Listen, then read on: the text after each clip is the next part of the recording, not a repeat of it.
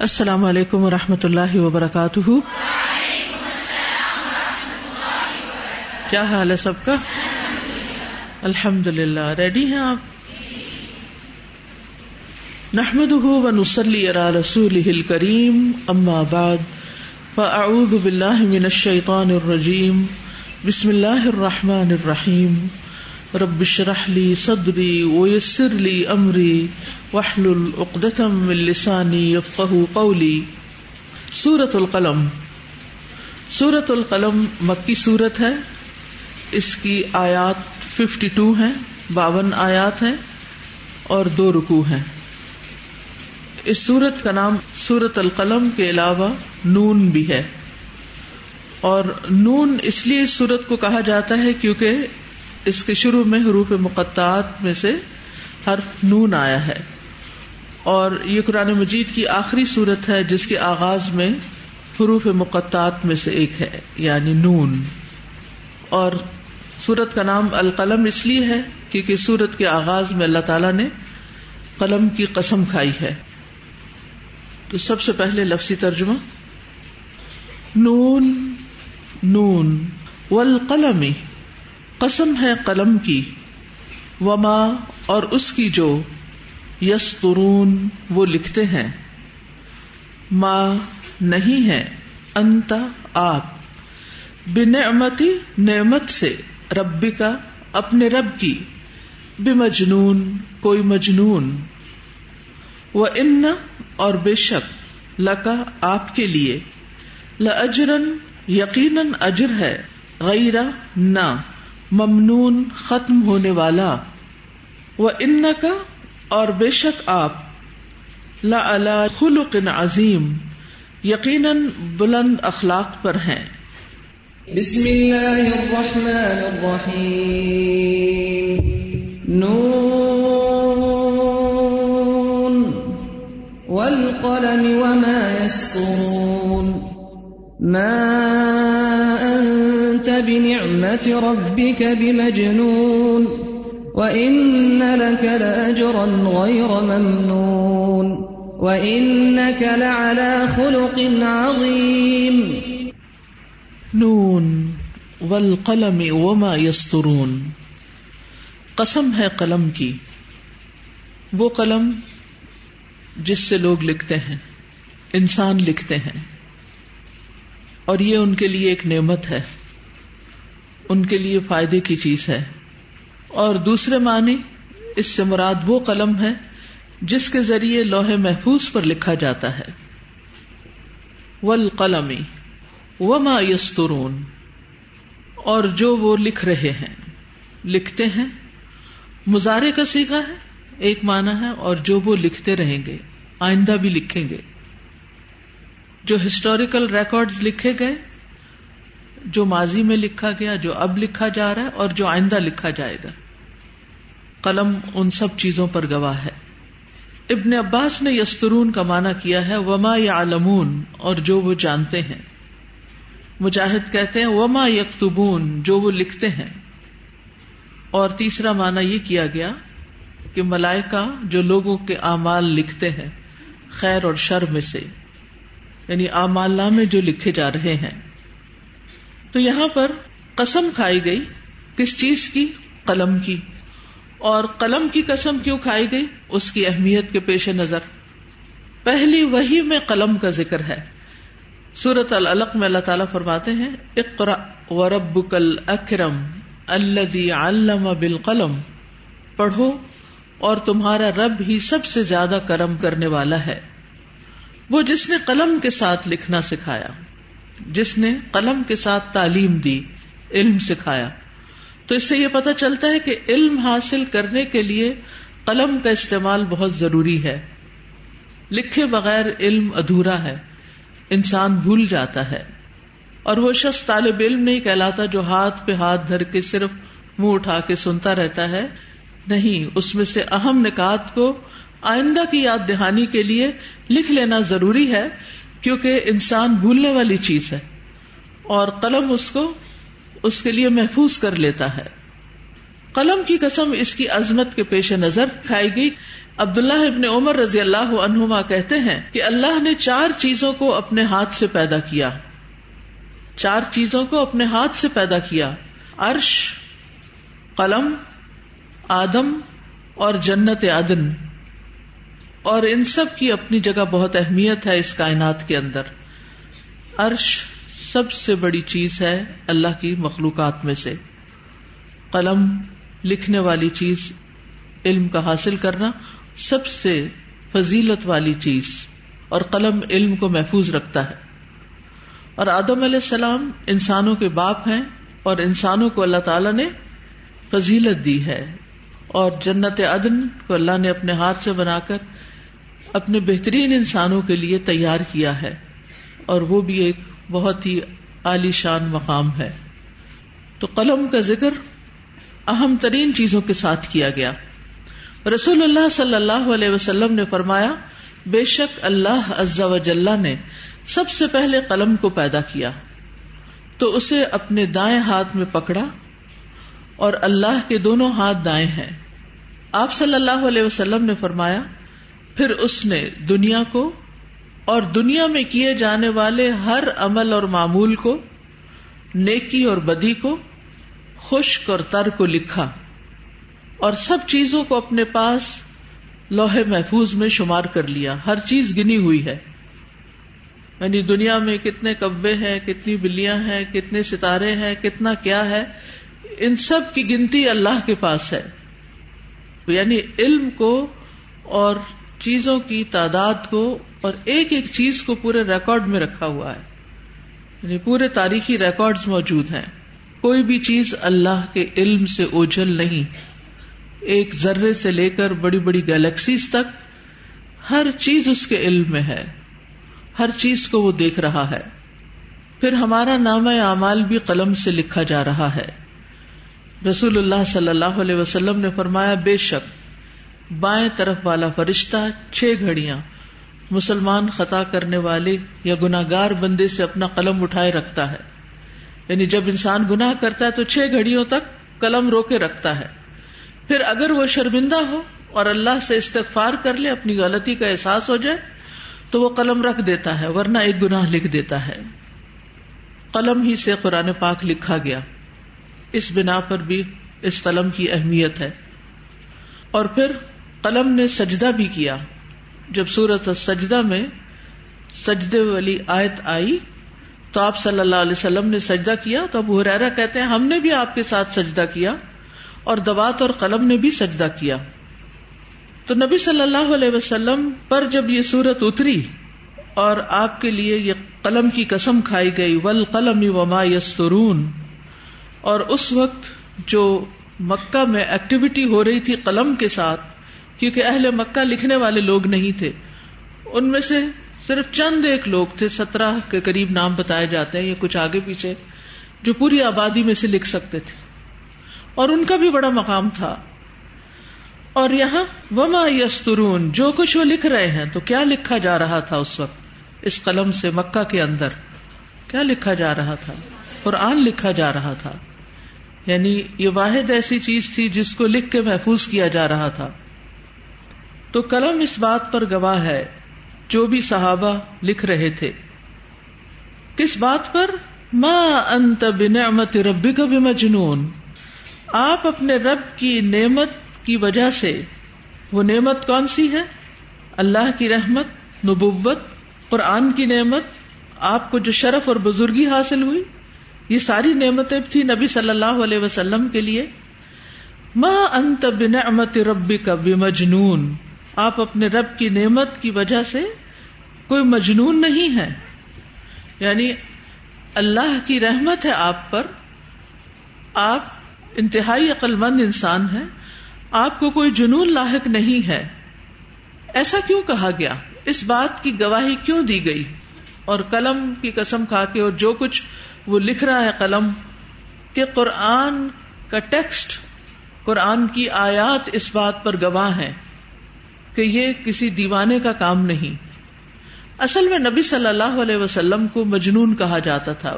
بہت سے جو القابات آپ کو دیے گئے، ان میں سے ایک مجنون بھی تھا۔ وہ کہا کرتے تھے سورت الحجر میں آتا ہے، یا الذی نزل علیہ الذکر انک لمجنون۔ اے وہ شخص جس پر یہ نصیحت نازل کی گئی ہے، بے شک تو دیوانہ ہے۔ تو اللہ تعالیٰ نے ان کی اس بات کا رد کر دیا۔ اور فرمایا کہ ماں انت بن امت ربی کا بے مجنون اور یہ بات آپ کے خلاف بہت پھیل چکی تھی کہ مکہ میں ایک دیوانہ ہے۔ اور اس بات کے اندر ہی ایک کنٹرڈکشن تھی کہ جو کچھ آپ لوگوں کو پیش کر رہے تھے، اس میں تو کوئی دیوانگی کے آسار نہیں تھے۔ تو لوگ بھی اس بات پر حیران تھے۔ لیکن اس کے باوجود جب جھوٹا پروپگنڈا کسی کے خلاف کیا جاتا ہے، تو اس میں بہت سارے لوگ اپنی عقل سے کچھ نہیں سوچتے، بلکہ وہ لوگوں کی باتوں میں آ جاتے ہیں۔ اسی لیے سورت الملک میں آپ نے پڑھا کہ جہنم میں جانے والے، آگ میں پھینکے جانے والے کس بات کی تمنا کریں گے؟ لو کنہ نسما او ناقلو ماں کنہ فی اصحاب السعیر۔ کہ کاش ہم سنتے تو صحیح کہ یہ کلام کیا ہے۔ او نہ قلو یا ہم سمجھتے، اپنی عقل سے کام لیتے۔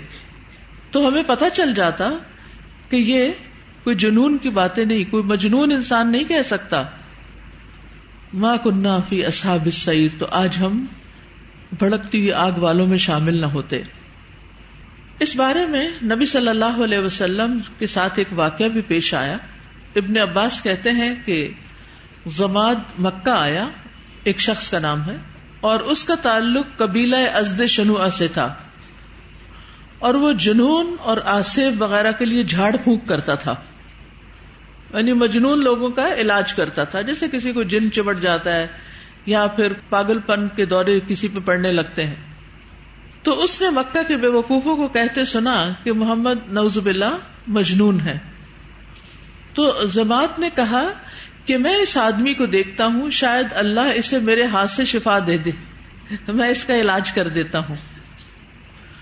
تو اس نے آپ سے ملاقات کی اور کہا کہ اے محمد، میں جنوں وغیرہ کے لیے جھاڑ پھونک کرتا ہوں اور اللہ جسے چاہتا ہے میرے ہاتھ سے شفا دے دیتا ہے۔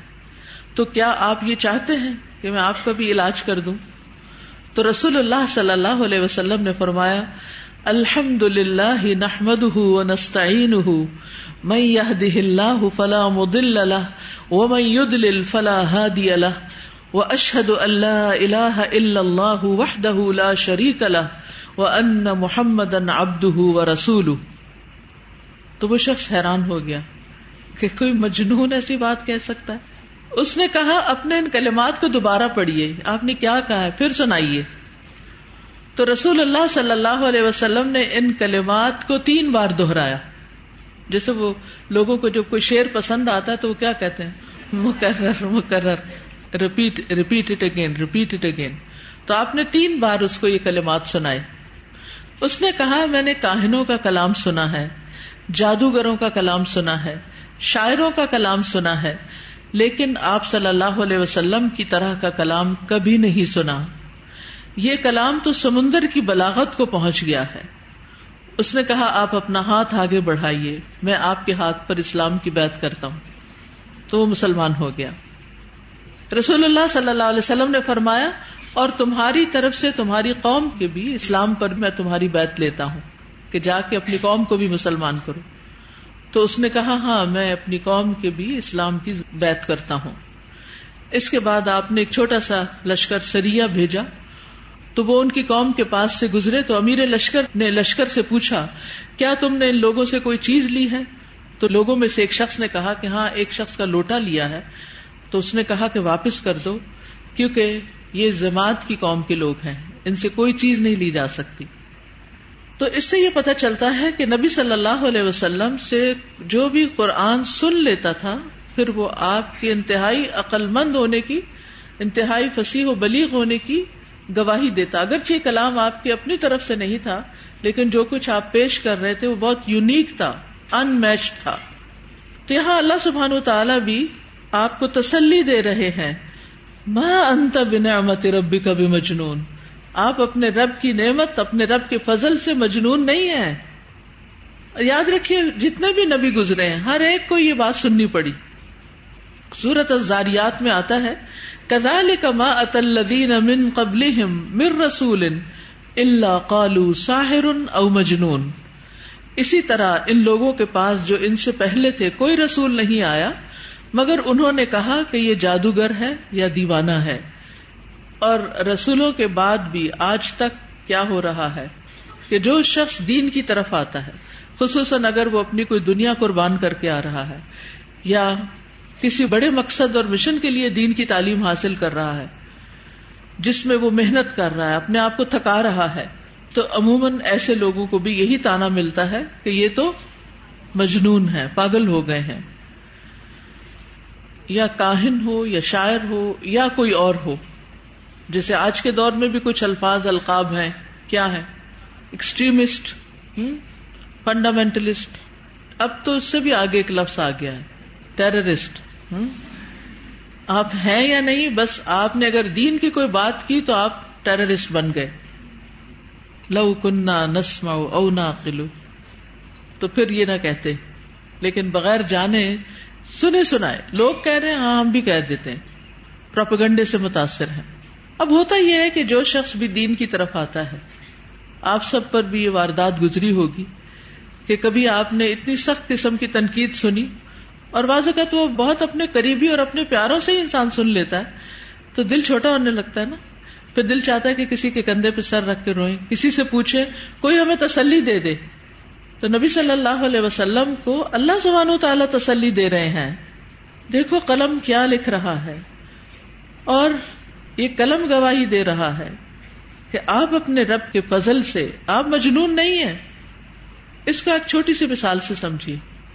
جو اچھی مائیں ہوتی ہیں۔ تو بچے بعض اوقات یہ کہتے ہیں، میں یہ نہیں کر سکتا۔ تو وہ کیا کہتے ہیں؟ تم کر سکتے ہو۔ بعض بچے زیادہ سینسیٹیو ہوتے ہیں، جلدی گھبرا جاتے کچھ بچے بہت ہوشیار، نہیں بھی کر سکتے، کہتے میں کروں گا۔ وہ کر نہیں سکتے۔ پھر بھی وہ کہتا میں کروں گا۔ لیکن کچھ بچے کر سکتے اور وہ کہتے نہیں۔ اچھا بحیثیت استاد کے ٹیچرس کے۔ ٹیچر میں یہ نہیں کر سکتا۔ یہ مجھے نہیں آتا۔ تو اب جو اچھا ٹیچر ہوتا ہے، وہ کیا کرتا ہے؟ یو کین ڈو اٹ تم کر سکتے ہو۔ اچھا آدھا کر لو۔ چلو، تھوڑا سا کر لو۔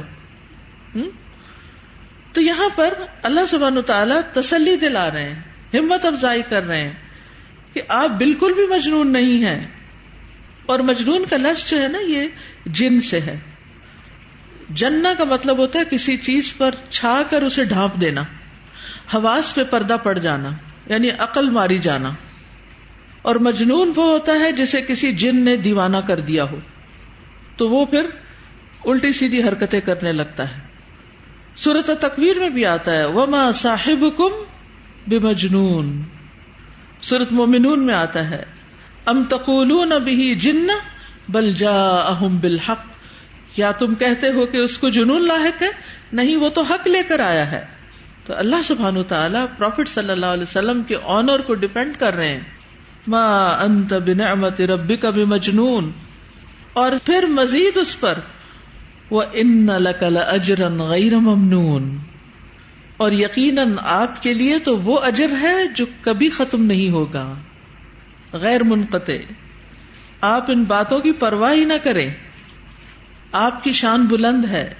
ان اللہ و ملا یوسلون علی النبی یا ایوہ الذین آمنوا صلو علیہ وسلموا تسلیما اور آج ویسے بھی جمعہ ہے۔ دروشی پڑھنے کا دن ہے کہ بے شک اللہ تعالی اور اس کے فرشتے نبی صلی اللہ علیہ وسلم پر درود بھیجتے ہیں۔ تو اے لوگوں جو ایمان لائے ہو، تم بھی نبی صلی اللہ علیہ وسلم پر درود اور سلام بھیجو۔ تو بات یہ ہے کہ یہ ہو نہیں سکتا کہ کوئی شخص اللہ کا کلام پڑھے، اللہ کا کلام لوگوں تک پہنچائے، اللہ کے دین کی دعوت پورے اخلاص اور سچائی کے ساتھ لوگوں کو دے اور پھر اللہ تعالیٰ اس کا دفاع نہ کرے۔ اس کی مخالفت تو ہوگی۔ اس پر آزمائش تو آئے گی، امتحان تو ہوگا۔ اور جو اللہ کا جتنا پیارا ہوتا ہے، اس پر اتنا ہی بڑا امتحان آتا ہے۔ اس کی اتنی ہی بڑی آزمائش ہو جاتی ہے۔ ویسے بھی زندگی امتحان ہے۔ اللہ خلق الموت والحیات لیبلوکم ایکم احسن عملا۔ اور بلا کہتے ہیں سخت طرح کی آزمائش کو۔ تو سبھی امتحان میں ہیں، لیکن جس کا درجہ اور مقام بڑا ہوتا ہے، جو کسی بڑے مقام پر فائز ہوتا ہے، اس کا امتحان اور بڑا ہوتا ہے۔ اب دیکھیے کہ ایک گریڈ ون کے بچے کا ایگزام ہے، اور ایک پی ایچ ڈی کا تھیسس ڈیفینڈ کرنا ہے۔ تو دونوں میں فرق ہے نا؟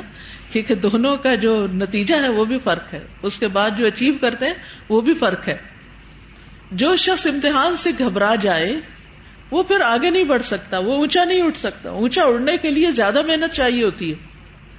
بہت سے لوگ ان کی وشفل تھنکنگ ہوتی ہے، تمنا ہوتی ہے، ہم بڑے درجے اچیو کریں، بڑے مقام پائیں، جنت کی سیڑھیوں پہ چڑھے ایک ایک آیت پہ ایک ایک درجہ ملتا جائے، لیکن محنت کرنے کو تیار نہیں ہوتے۔ یا صرف دوسروں کو دیکھ کر تمنا کرتے رہتے، رش کرتے رہتے، کاش ہم بھی ہوں۔ اور نیت کر لیتے ہیں لیکن کرتے کراتے کچھ نہیں۔ تو یہاں یہ نہیں کہا گیا ایو کم احسن و علما۔ ایو کم احسن و عملا۔ کہ کر کے کون دکھاتا ہے۔ تو کرنے میں صرف ذاتی عبادت نہیں، دعوی کا کام بھی ہے۔ اور نبی صلی اللہ علیہ وسلم کو جس عمل پر مجنون کہا گیا، وہ دعوی کا کام ہے۔ یعنی کسی شخص کو جو اپنی ذاتی زندگی میں کوئی مونک ہو، کوئی پریسٹ ہو، کوئی اپنے کسی مانسٹری میں بیٹھ کر عبادت کر رہا ہو تو اس کو کوئی نہ ٹیررسٹ کہتا ہے اور نہ ہی کوئی اس کو مجنون کہتا ہے۔ سمجھتے بھی کہ بس اپنی سمجھ کے لوگ ہیں۔ لیکن جو شخص لوگوں کو اللہ کا پیغام دیتا ہے، لوگوں کے طرز فکر کو کریٹیسائز کرتا ہے، تو وہ مجنون کہلاتا ہے۔ کیونکہ وہ زمانے کی ڈگر سے الٹا چلنے لگتا ہے۔ یعنی وہ اس روش پہ نہیں چل رہا ہوتا جس پہ ساری دنیا چل رہی ہوتی ہے۔ یا چلو تم ادھر کو ہوا ہو جدھر کی۔ نہیں۔ وہ اللہ کے راستے پہ چل رہا ہوتا ہے اور اس کی طرف بلا بھی رہا ہوتا ہے۔ تو پھر اس کو اللہ کی طرف سے تسلی آتی ہے کہ آپ گھبرائے نہیں، دنیا میں آپ مجنون کی حیثیت سے نہیں جانے جائیں گے۔ اور آج آپ دیکھیں کہ صرف مسلم نہیں نان مسلم بھی اس بات کا اقرار کرتے ہیں کہ محمد صلی اللہ علیہ وسلم دنیا کے عظیم ترین انسان تھے۔ اور آخرت میں وہ ان نل اجر غیر ممنون۔ آپ کے لیے لامت نہ ہی اجر ہے۔ اور پھر آپ دیکھیے کہ قلم جو کچھ لکھ رہا ہے، اس کی وجہ سے بھی آپ کے لیے لامت نہ ہی اجر ہے۔ آپ نے قرآن پیش کیا، آپ کی باتیں احادیث قرار پائیں۔ ہر لمحہ جب کوئی قرآن کی آیت پڑھتا ہے، تو اس کے اجر کا ایک شیئر کس کو ملتا ہے؟ آپ کا اجر ختم نہیں ہو گیا۔ غیر ممنون کا لفظ یہاں کہا جا رہا ہے کہ جس کا سلسلہ کبھی ختم ہوگا ہی نہیں ان اینڈنگ اور یہ بہت بڑا اجر ہوتا ہے۔ ایوری ٹائم کوئی بچہ یا بڑا قرآن کی ایک آیت کی تلاوت کرتا ہے، ایک آیت سیکھتا ہے، یا سکھاتا ہے ایون یا تراوی میں پڑھتا ہے، یا سنتا ہے، یا اس کے اوپر عمل کرتا ہے، یا اس کو آگے دوسروں تک پہنچاتا ہے۔ دنیا کے کسی بھی حصے میں کوئی بھی شخص، تو آپ دیکھیے، اس کا اجر اس پڑھنے والے کو بھی ملتا ہے اور ساتھ ہی کس کو مل جاتا ہے؟ نبی صلی اللہ علیہ وسلم کو۔ سبحان اللہ، کتنا بڑا اجر ہوگا۔ ذرا اس اجر عظیم کو آپ تصور میں تو لائیں۔ ان انسان امیجن نہیں کر سکتا کہ جتنا بڑا اجر آپ کو ملنے والا ہے۔ اور پھر آپ کا یہ اجر بے حساب ان لمیٹڈ اس کا ایک معنی کیا گیا بے حساب اور دوسرا ایک معنی کیا گیا بغیر عمل کے یعنی آپ نے ایک دفعہ عمل کر لیا، آپ نے سکھا دیا، اب اس کے بعد وہ سلسلہ آٹو پہ آ گیا۔ اب آپ تو کچھ بھی نہیں کر رہے۔ اب آگے چلتا چلا جا رہا۔ ہے اور اس میں خوشخبری ہے ہر سکھانے والے کے لیے۔ جو ٹیچرز ہیں، جو دین کے طالب علم ہیں، جو علم جس کے ساتھ جس بھی طریقے سے شیئر کریں گے۔ مثلاً آپ کوئی ویب سائٹ بناتے ہیں، آپ کوئی اپلیکیشن بناتے جتنی دفعہ وہ ہٹ ہوتی ہے، جتنی دفعہ وہ کلک ہوتی ہے، جتنے لوگ اس کو پڑھتے ہیں، جتنے لوگ اس کو آگے شیئر کرتے ہیں، وہ سارے کا سارا آٹو پہ ہے، اجر عظیم میں جمع ہوتا چلا جاتا ہے، ہوتا چلا جاتا ہے۔ یعنی صرف یہاں یہ نہیں بتایا گیا آپ کے لیے اجر عظیم ہے۔ کیا کہا گیا؟ ان اجرن غیر ممنون، کبھی ختم نہ ہونے والا اجر ہے۔ اور وہ دن ب دن بڑھتا چلا جا رہا ہے، جتنی امت بڑھتی جا رہی ہے۔ اور میں سوچ رہی تھی کہ کس طرح رمضان کی پہلی ہی رات کو پوری دنیا کی مساجد نمازیوں سے بھر گئی ہیں۔ اور ہر مسجد کے اندر قرآن سنایا جا رہا ہے۔ کتنے ہی حفاظ ہیں، آپ گن نہیں سکتے۔ یعنی اگر آپ اس وقت پوری مسلم دنیا میں جتنی مسجدیں ہیں کیونکہ گلی گلی محلے محلے اور کئی کے محلوں میں دو دو تین تین کھلی ہوئی ہیں اور پھر صرف مسجدوں میں نہیں، گھروں میں جو بچے سنا رہے ہیں، جو خواتین سنا رہی ہیں اور لوگ ترابی پڑھ رہے ہیں، ان سب کو تو اجر ملے گا ہی جو ان کے قریبی استاد ہیں یا جنہوں نے ان کو سکھایا یا جو پڑھنے والے خود ہیں۔ لیکن یہ سارا اجر کس تک جا ختم ہوتا ہے؟ محمد صلی اللہ علیہ وسلم تک۔ ان نقل اجرن غیر ممنون۔ کبھی منقطع نہیں ہوگا۔ اور پھر اس کا ایک معنی کیا گیا کہ اس کی مقدار مقرر نہیں، کیونکہ بعض اوقات کسی چیز کا اجر دس گنا ملتا ہے، اور بعض اوقات سو گنا، سات سو گنا، سات لاکھ گنا۔ لیکن نبی صلی اللہ علیہ وسلم نے جس اخلاص کے ساتھ یہ علم دیا، اس میں کتنی دفعہ ملٹی پلائی ہوتا ہے یہ سب کچھ؟ اس کی مقدار ہی نہیں مقرر۔ وہ ہنسوں میں نہیں گنی جا سکتی۔ کیونکہ یہ آپ پر اللہ کا فضل ہے۔ جو اجر ہوتا ہے، اس کی پھر بھی مقدار ہوتی ہے، لیکن فضل کی مقدار مقرر نہیں ہوتی۔ جتنا چاہے اللہ عطا کرے۔ کیونکہ اللہ کے خزانے تو بہت وسیع ہیں۔ آپ دیکھیے، ان دو صورتوں کے درمیان کیا مماثلت ہے۔ سورت الملک میں اللہ سبحان تعالی کی تعریف بیان ہوئی ہے۔ اللہ کی پہچان بیان ہوئی ہے۔ اور سورت القلم میں محمد صلی اللہ علیہ وسلم کی شان بیان ہوئی ہے۔ اور آپ کا دفاع کیا گیا ہے۔ وہ ان نقل اجرن غیر ممنون و ان نقل خلق عظیم اور بے شک آپ عظیم اخلاق پر فائز ہیں۔ اور اجر کی چھوٹی سی ایک جھلک میں پچھلی آیت کے مطابق ایک بات کرنا چاہوں گی۔ ایک حدیث میں آتا ہے، رسول اللہ صلی اللہ علیہ وسلم نے فرمایا، مجھ پر میری امت کے مفتوحا علاقے پیش کیے گئے، تو میں بڑا خوش ہوا کہ یہ سارا علاقہ میری امت کا ہوگا۔ اب بھی آپ جب نقشہ دیکھتے ہیں، تو اس میں جو گرین گرین حصے ہیں، اس پہ امت کی کثرت ہے۔ تو اللہ سبحانہ تعالیٰ نے فرمایا ولل آخرت خیر من الا ولسوف یعطی کا ربو کا فتردا تک یعنی سورت الدحا کی چار اور پانچ آیات نازل کی۔ یہ تو دنیا ہے۔ اصل میں بات یہ ہے نا کہ ہم انسانوں کے اندر ایک یہ چیز ہوتی ہے کہ ہم اس کو اجر سمجھتے ہیں، اس کو برکت سمجھتے ہیں، اس کو خیر سمجھتے ہیں جو ہمیں نظر آ جاتا۔ ہے جب ہم کوئی دعا پوسٹ کرتے ہیں فیس بک پر، پھر پلٹ کے دیکھتے اچھا کتنے لوگوں کو شیئر ہوئی، کتنا اجر ملا۔ کتنے لوگوں نے پڑھی؟ کتنی لائکس آئی چھوٹے سے لے کے بڑے تک سب کا یہی حال ہے۔ یعنی کوئی چیز پوسٹ کر کے سوال ہی پیدا نہیں ہوتا کہ پھر مڑ کے دیکھے نا، بھول ہی جائیں۔ تو اب وہ اس کو اٹھتا ہی سب سے پہلے جب فون کھلتا ہے تو کیا کھلتا ہے؟ واٹس ایپ اور فیس بک، ٹھیک ہے؟ یہی کھلتے ہیں، یا پھر انسٹاگرام، یہ کھلتے ہیں۔ اور پھر دوسروں کی چیزیں دیکھنے سے پہلے اپنی چیز دیکھی جاتی۔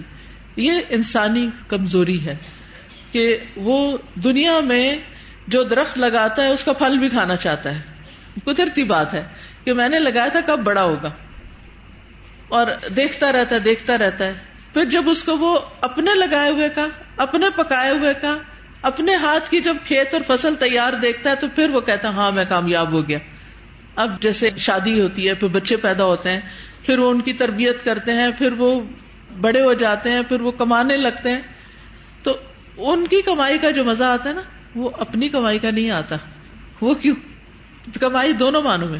یعنی مانیٹری سینس میں بھی اور جو ان کے بچے ہوتے ہیں، وہ اپنے بچوں سے بھی بعض اوقات اچھے لگتے ہیں۔ کیونکہ ان میں کوئی محنت نہیں کرنی پڑتی نا۔ وہ مفت کا مال ہوتا ہے۔ ہاں، وہ ایک خوشی خوشی ہوتی ہے۔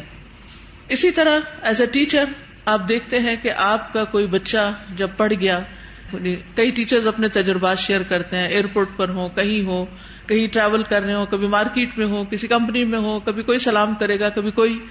تو ایسے بچوں کے دیکھ کے اتنی خوشی ہوتی ہے کہ اچھا ہماری محنت کسی کام آئی۔ تو نبی صلی اللہ علیہ وسلم کو بھی دکھایا گیا کہ آپ کی امت یہاں تک چلی جائے گی۔ کیونکہ آپ کے دور میں تو صرف عرب پیننسیولا تک ہی آپ کی حکومت تھی نا۔